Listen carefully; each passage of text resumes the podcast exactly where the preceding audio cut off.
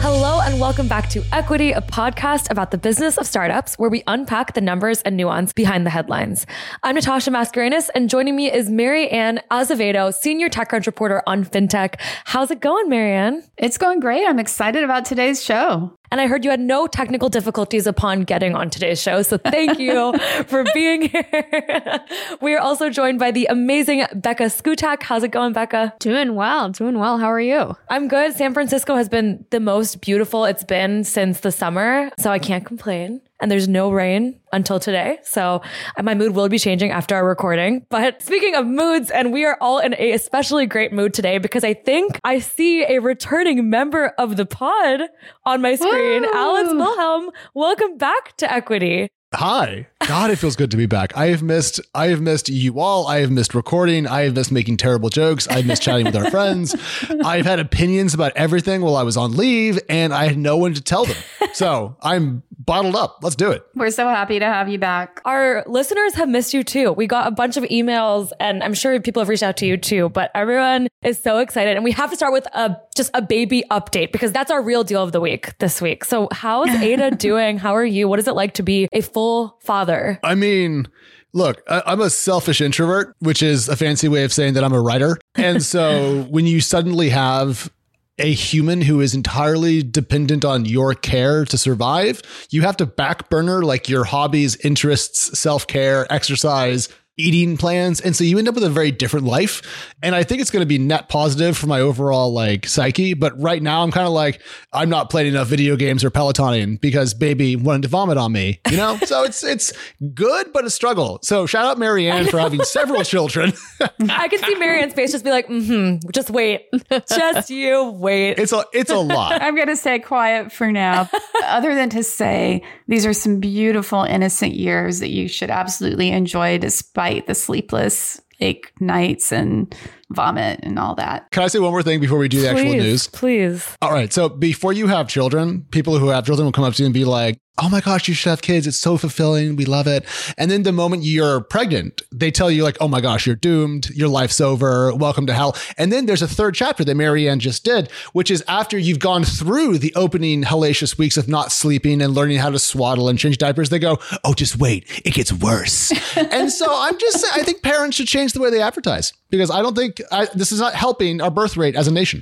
I mean, just, it's just different, right? It's a different kind of challenge you face when they get older. So, eh, but really beautiful, innocent time, enjoy, and keep sending us pictures as much as you can. Yeah. Well, look, now that I know how much babies cost, I'm going to be working until I die. So I'll be on equity to tell everyone how it goes. I love that Becca and I are just like slowly nodding, being like, I mean, my dog is hard enough to take care of. I can't even imagine. I think I cat sat once and that's, I'm good on, on all of the above for now. Alex, it is so good to have you back on the show. We are going to get into some of your first words of the year, but let's run through the high level of the show. We're going to talk about three deals as always, starting with an Indian meat startup, then getting into an WeWork to tiny home startup and ending with a Klarna update that was super surprising to me and Mary Ann, the writer of the piece. Then our three themes are everything from unicorns to layoff bright spots to accountability. So very equity-esque episode. Becca, let's start with you and the deal that you chose this week. Yeah. So the deal that stood out to me this week is for a company called FreshToHome. It's an Indian meat startup that raised 104 million in funding, including from one of Amazon's Indian focused venture funds. It appears to be the largest check that the firm has written thus far. This stood out for a few reasons. This shouldn't be the main one, but it was. The term proficorn was used in this story, which kind of, I'm like, do we need more terms? Like, don't we have enough words already? But proficorn, according to this startup that is describing itself as such, is an operationally profitable company that is a soonicorn, yet to Ugh. be a unicorn. I'd love to know everyone's thoughts on that because I am just really tired of people making up words. The startup names people come up with are hard enough. I would say this is a probably very rare type of startup, honestly. Maybe the real unicorn, you could say. No, no. Soonicorn was bad. Unicorn was bad. Let's not make tertiary variations thereof. This is not an improvement. This is a downgrade. You know you're in a downturn when something like Proficorn is like used as marketing. I will say it's better than like I think Camel was another one that we've seen out there. Horse. Horse. Horse as well. Yeah. Dragon. Oh, dragon. Yeah. They're all so bad. The the company though, it started in 2015. So it's not a new buzzy startup necessarily. And I think what we were talking about in the prep meeting, Becca, was like kind of being surprised that it's a tech company too, because it just seems like that's selling meat online. Yeah, it sounds like you can get the meat you order pretty quickly, which is probably pretty interesting compared to some of the other startups that are similarly flavored in this space, like ButcherBox and like stuff like that, where you kind of have to order far in advance.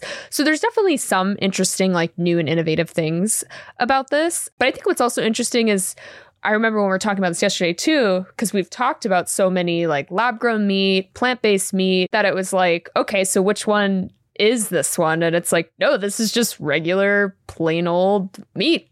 Kind of interesting to hear about 104 million going to just, you know, chicken and fish. Didn't it, the article say that you could like order a, a, shipment in one day from India to Dubai? Yeah. That's that kind of blew my mind. Yeah. The flight's like three hours. Low carbon footprint, this is not. no. I, I, have a hypothesis here. So I, I, was perplexed, as, as we all were, at this tech enabled business raising, you know, a nine figure check from a Amazon subsidiary fund I hadn't even heard of. And I was just trying to parse why the hell would they write this much of a check? And and then I just realized they're just investing in Indian logistics, I think. That's mm-hmm. just what this is. This isn't like they think this company is going to generate a lot of like positive return for the company. I think they want access to their supply chain. Huh. So that way they can better serve the Indian market. Brilliant. So it's more strategic than venture, I feel. Plus, in their defense, the article says that this company has been growing pretty quickly. So it definitely, while it sounds kind of odd to us over here, it seems like from the consumer side, there's definitely a need for something like this. So kind of a weird deal, but seems like there's a need and we had a lot to talk about it. So interesting, at least. Yeah, it actually snuck in. I think you're spot on though. I think like I saw like the phrase rigorous processing plant and vast supply chain network. Like those are like Amazon's two favorite things. So I totally see what you're saying. Throw in a robot and they will take it public. Let's move on though. Natasha, you had a story here that involves uh, two of my favorite things WeWork and tiny homes. yeah. So hit me with it. So at every point during an interview I have with a founder or VC, like if it's good, there's like one point where like I kind of actually start paying attention and my eyes widen. And it's probably when the founder of today's startup said that if WeWork's IPO didn't fail, he probably wouldn't be building a prop tech business right now. He basically left his position at WeWork as the director of product management and strategic partnerships in January um, of, of the IPO. And that kind of movement made him reconsider where he's at in life and he decided to finally double down on a side hustle he had been building for a long time, which was building construction specs on small homes, whether it was a little cabin or a tiny home. And fast forward to July 2020, he launched the startup. And then this week, I wrote about the company officially raising 3 million in venture capital in, in its first official round. And it was a prop tech round, Mary Ann, which I made you read the piece like a multiple times because I'd never write about it. But it similarly snuck in because of the WeWork angle and just hearing someone kind of double down on a side hustle. Those are two things I always kind of pay attention to. I love it when you decide to cover prop tech, Natasha, and you're much better at it than you think or realize. Oh, thank you. I I, th- I thought it was very interesting. The company, and also interesting is just how many of these startups seem to have emerged in the past couple of years. It's like I feel like every two or three months we're writing about another prop tech that's doing something similar. We're coming up, trying to help people come up with designs or yeah. plans for a home. Now, in this case, they're not in the construction part of it, right? Right. You've covered a lot of their very well capitalized competitors, some names that people may already know, such as Welcome Homes, Atmos, and Homebound. They've all raised tons of you know, millions of millions of venture capital. Den is doing something different where they're focusing more on like the digital approach. Uh, so think like they help you build a more refined design process for constructing those homes. And it kind of holds the customer's hand through all stages of home building is the way they describe it. So like they help you find a design, they help you pick the right land, more project managey than construction. Mm-hmm. Um, to me, it's like very downturn business friendly, right? Like if you were an investor, Alex, and you had to bet on a company constructing homes or a company that gets to just be um, asset light and just b- build the designs, I'm guessing you would pick the asset light business, unless you're more risky than I think. No, I'm not. And uh, hell yes to that. Asset light's great. This sounds and smells like software to me, which means that we understand how it works. We understand the gross margins. And I think at the very end of, of the article you wrote, the company was like, yeah, we may get into procurement l- later on. We're trying to focus right now. Great. You know what's low margin? Uh, bricks, lumber. You know, right. you know, time margin software. So hell yeah to this. And I love tiny homes. I've seen every episode of Tiny House Nation. I've watched seasons of Maine Cabin Masters. I'm a, I, I love this shit. Even though I would never live in a tiny home, I am a fan of the genre. I think something that was really interesting about this one too is that it seems like you can kind of jump in here at any point of the process, which I think for a lot of these kind of startups I haven't seen before. Like sort of almost like if you're doing it yourself and you get stuck, you can you don't have to start over using this type of a service, which I think is really interesting because it really broadens who can use it.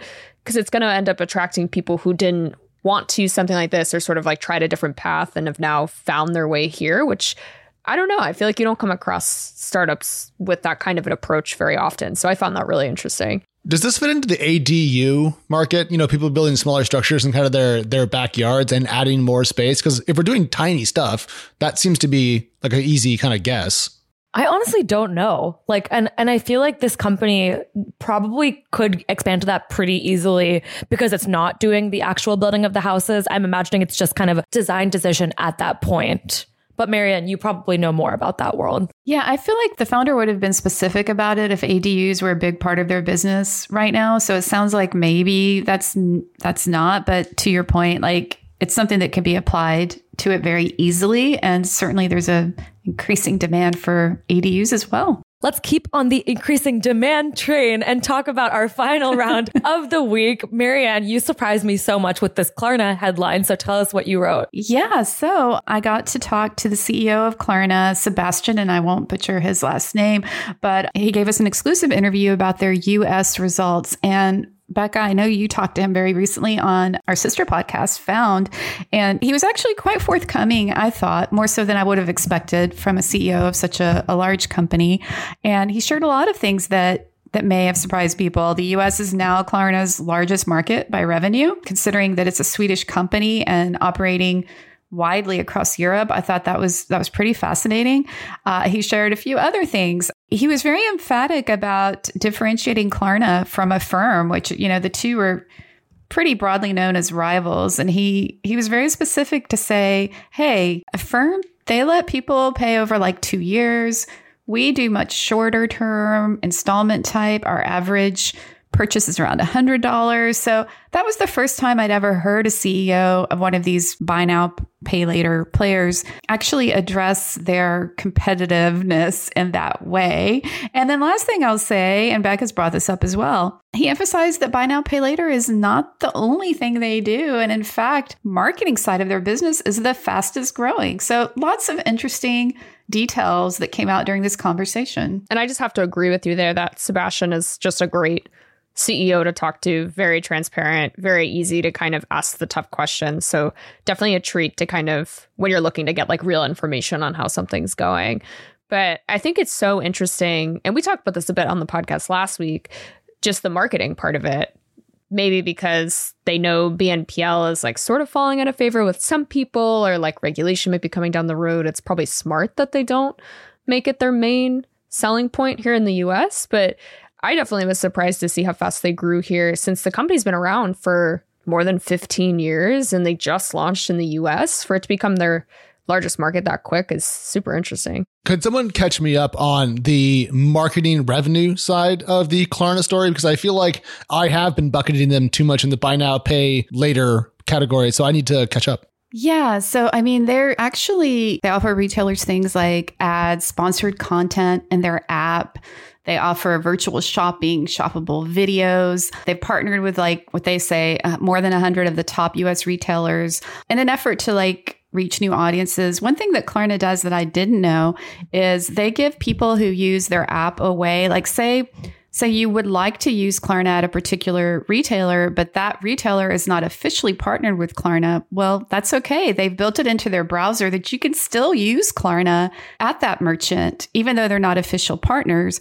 Klarna then in turn like captures all that data and they can go back to that retailer and say, look, we're not even partners and look how many purchases we've helped facilitate at your business. And then boom, new business. So I, I think Klarna's really done a lot more to broaden its offering than a lot of people realize. I think my my blind spot here is that I don't do enough online shopping, and I just realized that Klarna kind of names their app how to do shopping and payments in one place, and I only knew about half of that because I haven't ever used it. Apparently, I need to become a better consumer. I mean, yeah, they do things like, you know, they'll have the digital, the receipts in the app. They'll, you know, help you track like how much you've spent where. I mean, it's pretty fascinating, honestly. And so, uh, yeah, this was this was an enlightening interview. And I'll have a little bit more on Klarna to come next week, but I won't get into that. Am I the only one who hasn't interviewed the CEO? Alex, have you? No, Okay.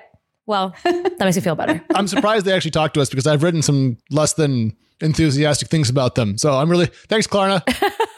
Let me ask you one last question, Alex. Not to over index on the fact that you haven't been online as much this year yet, but now that it's been two months into the year, are you surprised to see Klarna try and scoot away from its BNPL reputation and just not try and be close to Affirm? Or does this feel like it makes sense for 2023? Oh, it makes it makes such good sense. Becca, if you had a share price of let's just say $165 a share and then it fell down to 13, would you want that company to be your comp or would you like to have a different comp? Maybe a different comp. There you go. Ouch. Sorry, I'm just I, I had Affirm stock price pulled up because I was looking at it while we were talking about it, and it's brutal. In Affirm's credit, though, they bottomed out at 862 a share, so they're up quite a lot from that all-time low. Oh. shout out Affirm. Also, just one thing that I picked up from the call we had with Sebastian for Found is that there are like other players in the spaces they operate in that are more successful in the US. And I think that's why we associate them mainly with being a BNPL. Because in some countries, they are like the main like payment, digital payments and stuff too, which like we would never think of them as that here. So I think like that also probably leans into the conversation a little bit too. Yeah, in Europe, a lot of people use their credit and debit cards. So, and they launched a card even here in the US last summer so people could use it to pay for installments, a physical card. So, yeah, I mean, Klarna's just it's just doing a lot. Doing a lot. It's not the only company I've heard recently that has European roots but is winning in the US. Like, and I still have to talk to a company who says that they're doing this, but it's kind of surprising to me because I think often we associate Europe and fintech as being much more ahead and mature than the US. So it kind of surprises me when the business changes. And even probably while Klarna is happy about this news, I'm guessing this probably takes them and is forcing them to like restructure their business a little bit or change up their hiring focus.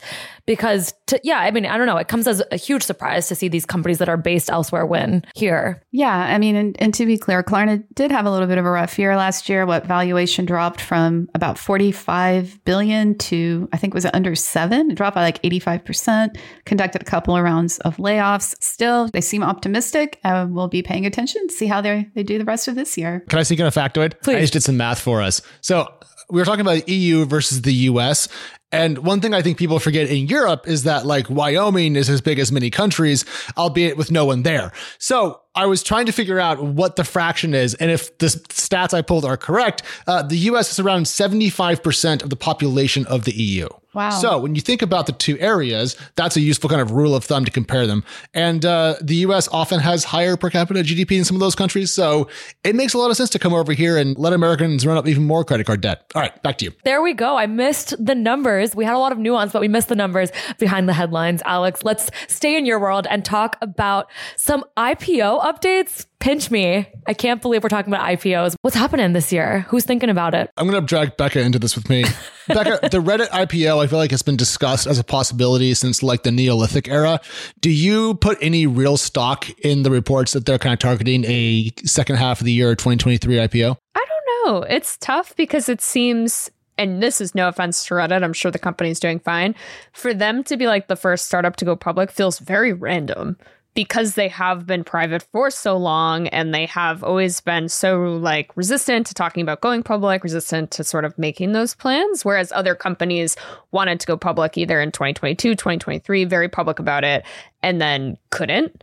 So for them to be like one of the big names we're already talking about about going public is definitely interesting. And I know they initially filed back in December 2021, but coming yeah. after so many years of like dodging the conversation, it seems, yeah, it just seems kind of random.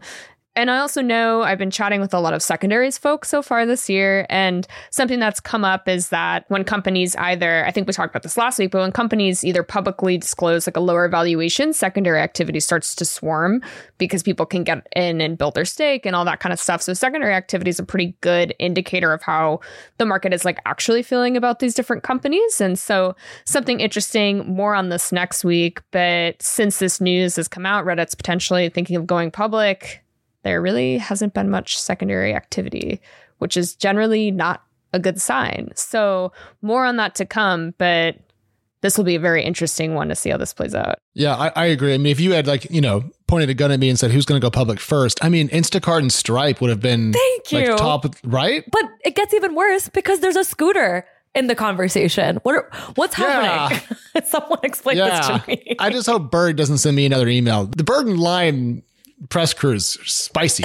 um, anyways, Lime is profitable to some degree and testing the waters for an IPO, according to TechCrunch.com.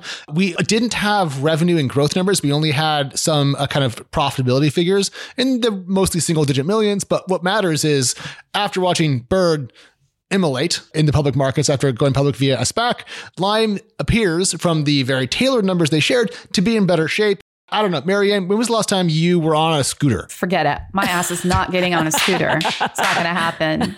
But my son has been on one not that long ago. Um, and I think it was Lime. I was surprised like by how well Lime seems to be doing. I mean, the the strategy of like building their own scooters seems to be paying off for them. Like they're getting better quality scooters, I guess, because they're actually investing in it, uh, which is, I think, the opposite of what Bird has done. I don't know. I mean, they're they're doing pretty good. They play the long game in a way. Like they just didn't. I mean, mm-hmm. they didn't mm-hmm. give up? Question mark somehow. I, I, don't want Bird to email me. Bird also made its own scooters. There oh. you go, Bird. but did they stop doing that? Like. Or no? I'm not familiar with their current manufacturing plans, but I am familiar with the fact that they're less than a dollar per share and are at risk of being delisted. Okay, also Alex, like the delisting fact, I learned about that this year. I didn't know. I mean, I feel like that's just that's so like mean. It's like you suck. I'm gonna delist you. it's just funny. Look, th- these are not. these are like social clubs, right? For for functional companies, you can't. If I go to the private club, you know, in like the East Coast sense, wearing flip flops and a Slayer cutoff, I'm not getting in. You know, and you can't be a penny stock and be on the Nasdaq or the NYSE. And penny stock isn't just a joke. It's actually just a thing you shouldn't be. I missed your analogies, Alex, like a lot. Let's pivot to, I guess, your first piece of the year, Alex. First TechCrunch piece of the year. You've been busy on Substack. You dug into Coinbase's quote, better than expected Q4 results with Jackie. What's happening there? Are they a penny stock as well? No. Are they at risk of becoming one? Don't, I'm not going to say that because then they'll email me. Don't email me. I'm going to be super brief here because I know we have some stuff to get to. We spent a lot of time on the numbers today. Coinbase's Q4 results were were poor in a historical sense compared to what they did in kind of the year ago period. They were a little bit better than the street expected. The company, even after a lot of kind of cost cutting work, remains very unprofitable, and the crypto winter persists. The thing that I'll throw in there, and this is what I'm going to lasso Mary Ann into writing with me, hopefully in the next couple of days, is that thanks to a rising interest rate environment, while that has depressed some speculative trading activities, it has made sitting on cash a lot more lucrative. And so if you look at interest incomes at companies like Coinbase and Robinhood, they've gotten a dramatic kind of shot in the arm from rates going up. And so they're actually kind of being saved by the thing they're being whacked by. So there's kind of an irony there. But uh, interest based incomes were key for Coinbase to best expectations. And, you know, we'll have to see what happens with the business as the year goes on. But it was better than expected, even if it was still rough. It's fascinating. I think, yeah, when we think about a crypto company at all having earnings reports, I feel like the bar was on the floor in terms of what I was expecting to hear. They struggled so much. They're struggling so much. So I agree with the headline. I think the point you made about diversifying their revenue feels very like, I don't know, it feels hard to do when you're that size. So, at the risk of being too nice, I'm very impressed by them actually being able to diversify their revenue. That feels like something people do before they go public rather than while they are public. well, it's easier to diversify your revenue when your main revenue strategy kind of dries up. It makes everything else look a little bit bigger. But speaking of things getting smaller, so are many staff sizes, Natasha, oh. and we're hearing that tech layoffs are leading to a new era of scrappy and humble founders. Yes. Uh, yes. I had so much fun writing this piece because I have been the gray cloud over 2022 of reporting on layoffs every damn day. But we're finally seeing some of the people who've been laid off starting companies. This all happened, the story happened because one VC firm, Day One, they started an accelerator where they were going to back founders who were laid off and they were going to write, I think, around 20 checks uh, and, and invest a hundred thousand to start a company. And they got back to me and they said, we announced this and they got over 1200 applications for their accelerator. And they ended up having over half the companies that applied had already been incorporated and a quarter that applied were built by women founders. We got some other data that was also really cool, uh, especially looking around which startups that had layoffs are most likely to spin out founders. Number one was Meta, formerly known as Facebook. It cut around 11,000 jobs late last year. Then it was followed by Twitter, Amazon, Lyft, Stripe, and Salesforce in terms of companies that are most likely to um, spin out founders. So I was just excited to finally have data. It's not a perfect data set by any means, but we're starting to see some sort of reaction entrepreneurially to these massive layoffs, which is just, you know, we know this happens during downturns. They're a uh, great time for companies to be born, as as the locals like to say. You did a great job with this story, Natasha. Like really interesting to hear all the different perspe- Thank you. perspectives from these folks who are laid off and like, okay, we're going to take this opportunity, make lemonade out of lemons and try to start something new. So it was cool to read about all the different experiences and, and plans from these laid off workers. Yeah. There was a better.com alum in there, and there was also a digital health company alum there whose name I'm forgetting now. But they learned the lessons as employees of these unicorns on what not to do in a way. So I'm hopeful. And I think that's where the humbled word comes from. It's like a little bit more realistic, both by a forcing function and actual experience. So that to me is exciting. But, you know, listen, there has been, I think, around 260,000 people have been laid off from the tech world over the past over a year. So we know that not a vast majority are not starting companies just to give a little balance. It's not like everyone's jumping into more risk after losing their job. Did anyone else expect kind of a higher yield in applications to investments here? Like we've known about day one for a while. We've talked about Masha here and there on the show. 1,200 applications, seven investments, given that they're getting so many folks from companies we know and either respect or have respected, it, just seems like maybe you thought the apps would be stronger. Yeah, they set out to invest 20. They only picked seven. And when I asked, they were like, we're not going to lower our bar to quality. So I think reading between the lines there, it means that just because you're laid off, you're not going to get a, you know, a pity check or even, you know, any extra sort of kindness, which I respect. I mean, they're not in the charity business. So I, I understand. Yeah. I think she said that they only invested in the companies that the whole team unanimously voted yes on. No, and this is something I actually, as much as I think this program is a cool idea, I did sort of write that it was a little tone deaf in a story a few months ago. And part of this kind of leans into that. They're only picking seven. One of the things I thought was interesting is that it's such a short time frame that they were picking the companies. So it's like if they wanted someone to be laid off, or if they wanted to invest in someone who'd been recently laid off, and then they wanted a company that was going to hit their quality bar,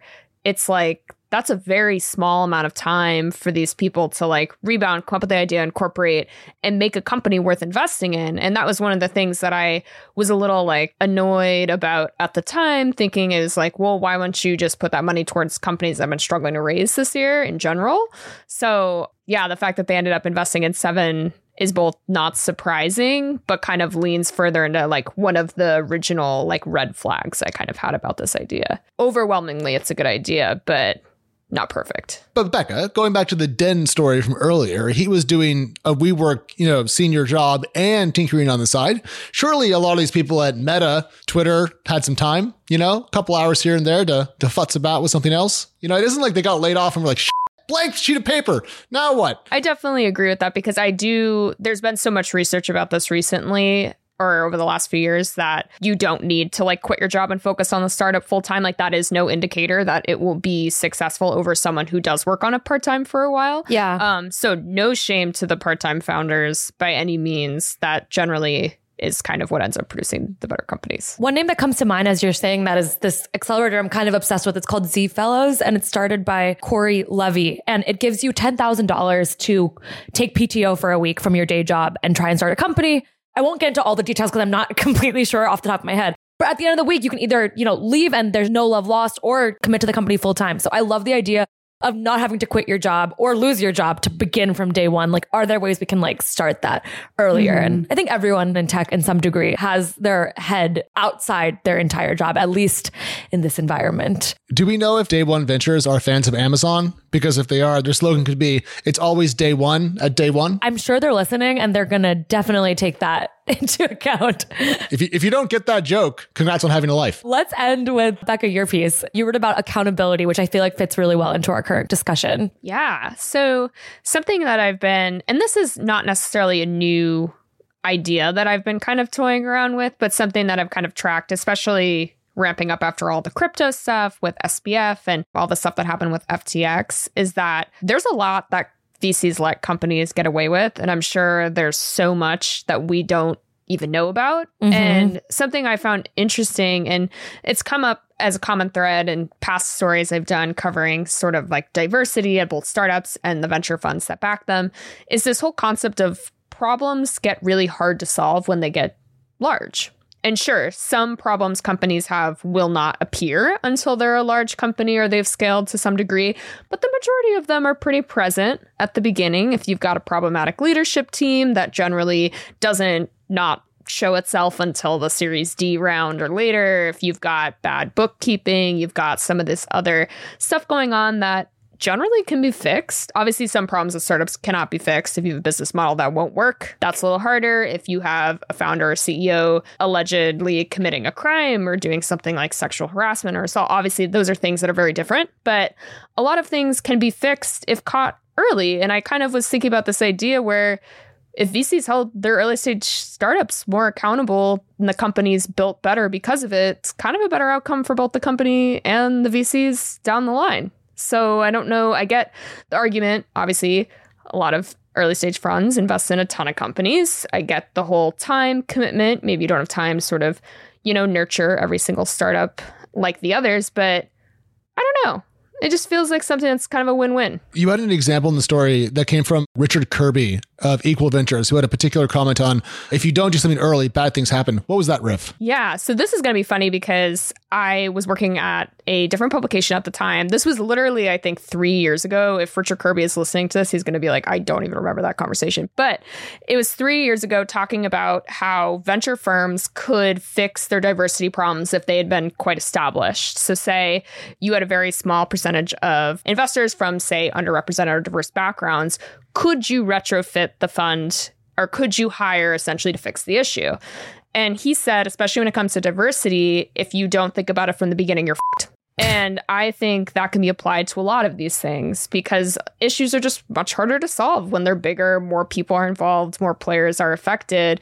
And yeah, just I that quote immediately came back to me as I was kind of diving into this issue. Those are the best, best, best quotes. And I feel like as you're saying this too, I'm like, okay, early stage investors, hard job, don't get me wrong, but th- all they do is flex. We don't have any data to go off of. We are investing based on the founder. If you're going to do that and you're not focused on numbers, then at least be focused on how the company is being structured and built from day one. So I feel like, I don't know, some, something around the idea of like early stage investors having less to do around finances and more to do around around structuring to me feels like it should be more normalized. Plus, something that came out in the story I wrote just a few days before this about sort of like how to deal with a, a problematic leadership team once you've already invested and maybe didn't realize that is one of the people I spoke to, Angela Lee, a professor at Columbia Business School, is she said that things do not explode overnight. Like FTX's problems did not start that day. Like things start long before that. Things fester, things grow.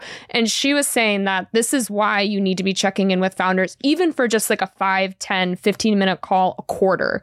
Just asking them questions about stuff beyond the numbers, beyond the business. You don't need the numbers to find a lot of these problems, which I think is definitely something that leads to your argument, Natasha, that early stage founders are like, our investors are like, oh, well, I don't have the data. I can't, blah, blah, blah. And it's like, well, are you talking to the founders about what's happening at the company on an often enough basis? Because she was saying stuff doesn't explode overnight. The cracks always show before, and you can catch them generally. I think that it's clear that, especially in like 2021, a lot of VC firms were were not really so concerned with that sort of thing. They were more, they were thinking, let's just back what we think is going to be the next best thing. And they put blinders on, to be honest. I think a lot of them did. And they, they saw what they wanted to.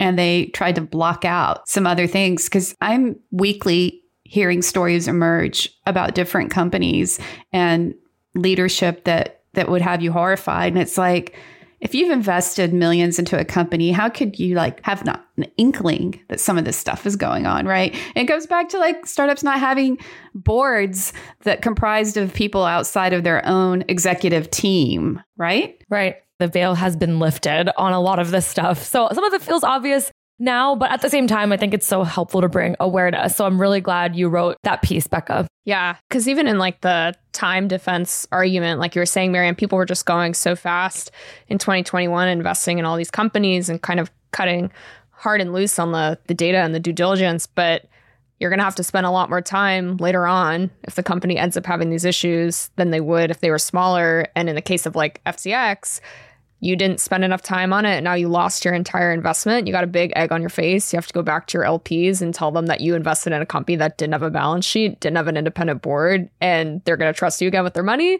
It's like, I don't know, the time kind of seems worth it when you think about it. It's worse than that. You have to delete the hagiography you wrote about the founder on your site oh that made God. you look silly.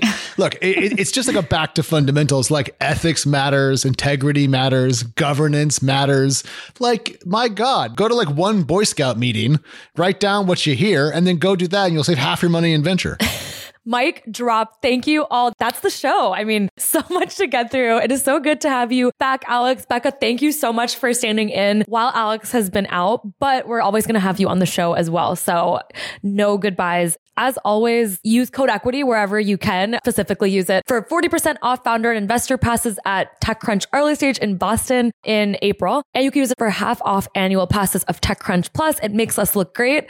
Alex, you're back on the Monday beat starting next week. So everyone gets to start their week with you again. How are we feeling about that? I think I'll be over this head cold by then. so I'll be able to hear and uh, I won't sound so terrible. But on the early stage front, come hang out with us. There's Boston. So there'll be bad drivers and mediocre coffee and sports teams that the Eagles like to beat. It's oh fun. no, don't isolate our Boston oh. audience. But speaking of events, I'm just going to do a quick plug. I'm going to be at Upfront Summit next week in LA. And for the VCs listening, whoever's there, hit me up. We should totally grab coffee or just say hello in between all the panels. But other than that, goodbye, everyone. It has been so fun. We will chat on Monday. Bye. Equity Fridays are hosted by myself, TechCrunch senior reporter Natasha Mascarenhas, editor in chief of TechCrunch Plus, Alex Wilhelm, TechCrunch senior reporter Becca Szkutak, and TechCrunch senior reporter Mary Ann Azevedo. We're produced by Theresa Loconsolo with editing by Kel Keller. Bryce Durbin is our illustrator, Alyssa Stringer leads audience development, and Henry Pickavet manages TechCrunch audio products. Thanks so much for listening, and we'll be back next week.